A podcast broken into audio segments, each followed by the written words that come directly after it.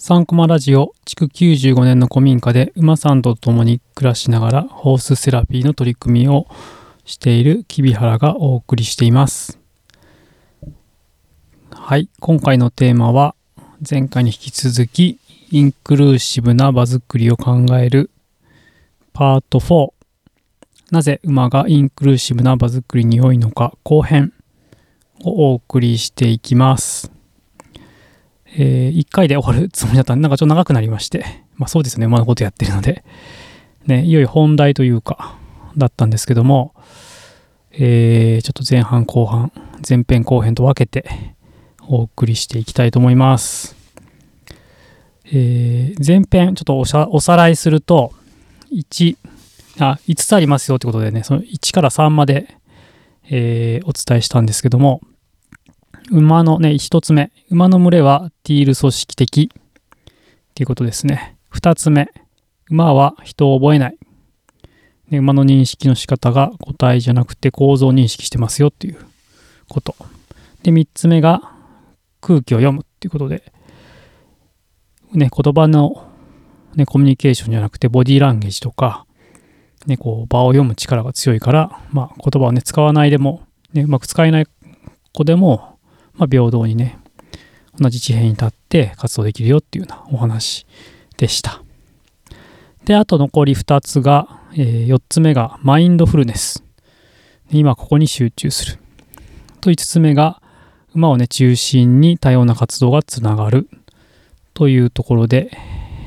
お送りしていきたいと思います。今回4と5ですね。で、4番目のマインドフルネスっていうのは、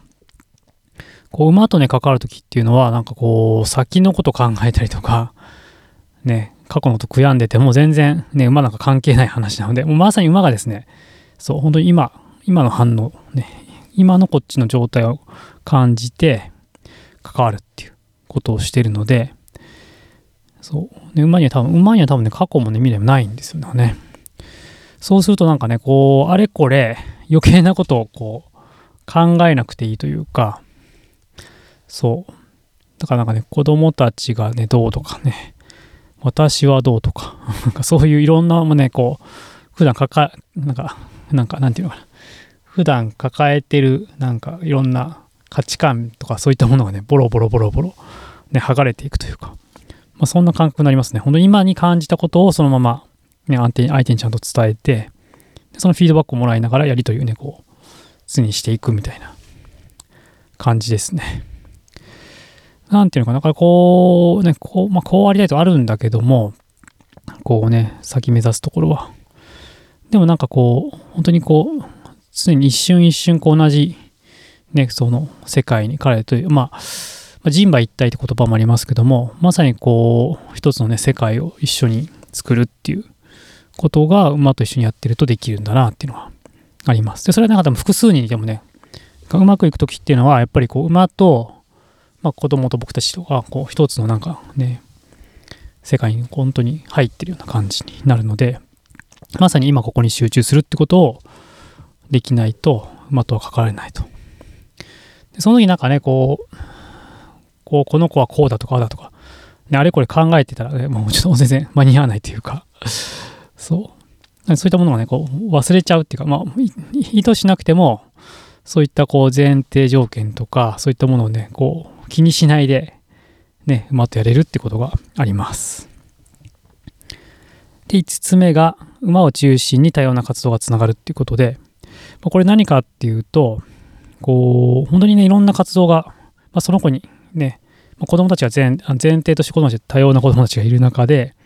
活動もやっぱりこう、確一的じゃなくて、一人一人に合わせた活動が必要になってきて、なってくると思うんですけども、なんかね、馬を中心にいろんな活動してると、そのいろんな活動がこうつながっていくんですよ。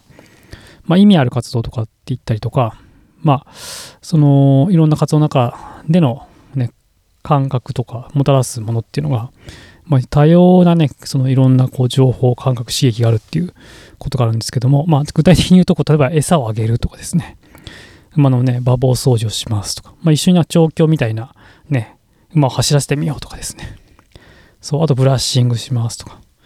ちょっとこう、馬から離れて、例えばこう、馬のね、柵が壊れたから直してみようとか、ね、金槌を持ってとか、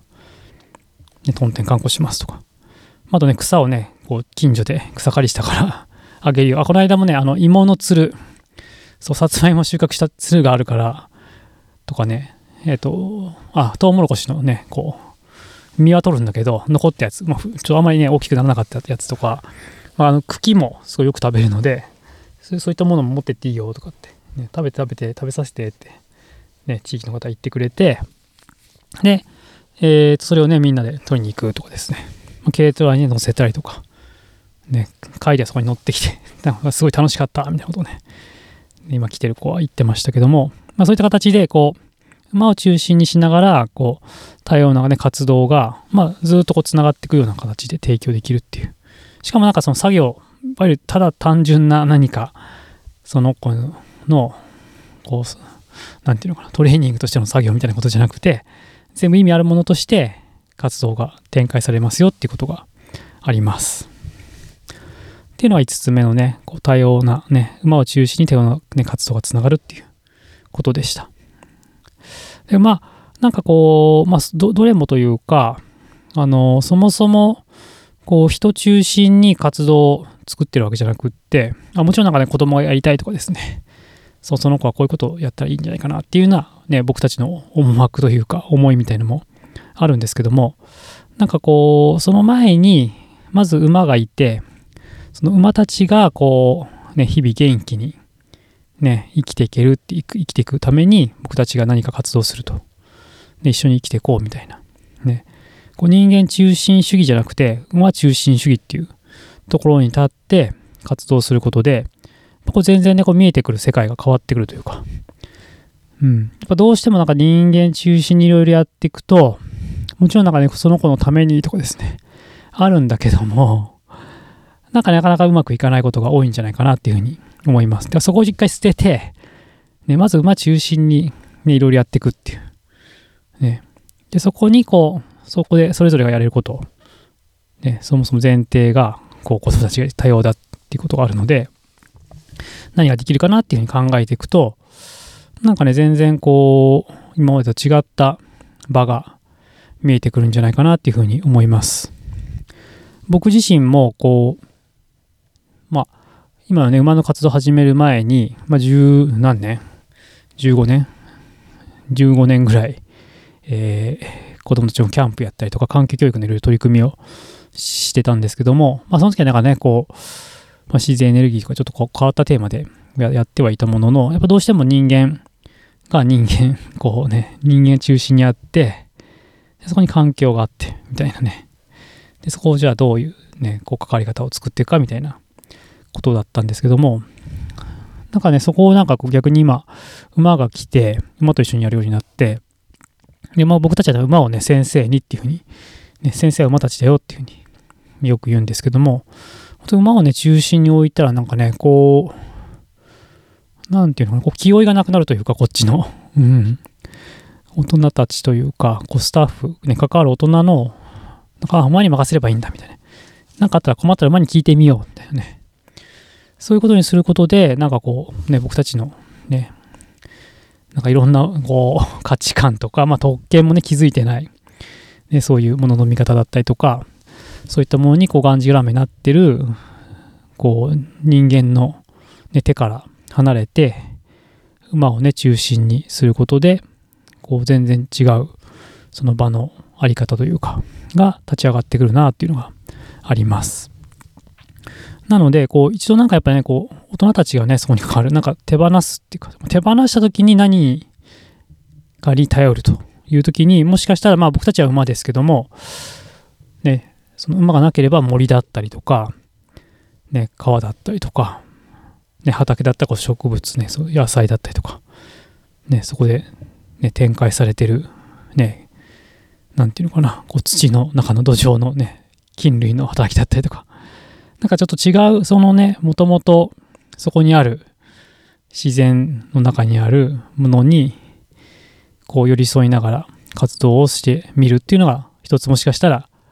なんかね、こう、場を作っていく上で、大きな何かこう転換が起こるんじゃないかなっていうふうに思います。まあ、ただなんかね、馬はなんかね、こう、反応があるんですよ。なんかね、こう、関わってるとすぐに、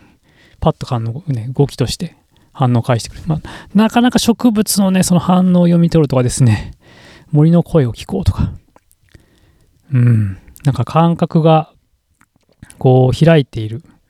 状態であれば、ね、できるかもしれないんですけども、なかなかね、もう感覚が閉じてる現代人では、なんかね、その変化とか、微細な、なんかね、ささやき声とかですね、そういったものをね、聞き取るっていうのはね、難しいんじゃないかなっていうふうに思うんですよ。馬はなんかね、こう聞かなくても、向こうがね、動いて変化してとか、もう分かりやすいというか、彼らのね、そういう、まあ、まさになんかね、こう、馬はね、心と体が一致しているので、その感じたものを、こう、行動として体で表現してくれるっていうとこがあるので、そういった分ではなんかね、こう馬って、まあ動物ってもしかしたらすごくいいんじゃないかなって、まあ特になんかね、こう、なぜね、馬のね、他の動物じゃなくて馬がいいのかっていう話も以前しましたけども、まさになんか馬っていうのはすごくそういった意味では、こう、インクルーシブな場作りにおいて、とてもいい、ね、パートナーというか、まあ先生にね、なってくれるんじゃないかなっていうふうに、えー、思います。はい。なんかね、から困ったら、じゃあ馬、馬中心に、ね、馬だったらどうするのかなみたいな、ね、そういうふうにこう考えてみるというか。まあ、まあ、でもそもそもね、その馬が、ね、いない環境だと難しいと思うので、でどこかでね、ちょっとこう馬と触れ合って、自分自身の、ね、見方とか、ね、ものの考え方とか、そういったものをこう一度見つめ直してみると、なんかすごくこうそれぞれの場作りにも生きるんじゃないかなっていうふうに思います。まあね、もしね、可能だったら全然ね、馬と一緒にね、活動したらすごくいいと思いますけども、まあ、難しければなんかね、馬のいるところに行って、ちょっとこう、馬と一緒に過ごす時間を持ってみるみたいなことをしてみてはいかがでしょうか。ということで、えー、ね、インクルーシブな場作りを考えるパート4ですね、4、4ですね、ナンバー4。なぜ馬がね、インクルーシブの場作りにいいのかっていうことの後編をお送りしていきました。まだね、ちょっとこう、馬以外のところでもね、なんかすごくインクルーシブな場作りに、こういうのいいよねっていうような、もう自然とかですね、その周りの環境とか、っていうちょっと違うちょっと視点から、馬からちょっと離れて、えー、ちょっと思ってることもあるので、ちょっともう少しこのシリーズを続けたいと思います。はい。なしにもしなんかね、コメントとか質問とかね、疑問とかあれば、えー、概要欄にあの質問のリンクがあるので、そこからぜひお問い合わせ、あの、コメント入れていただければ嬉しく思います。はい。ということで、今回もお聴きいただきありがとうございました。それではまた。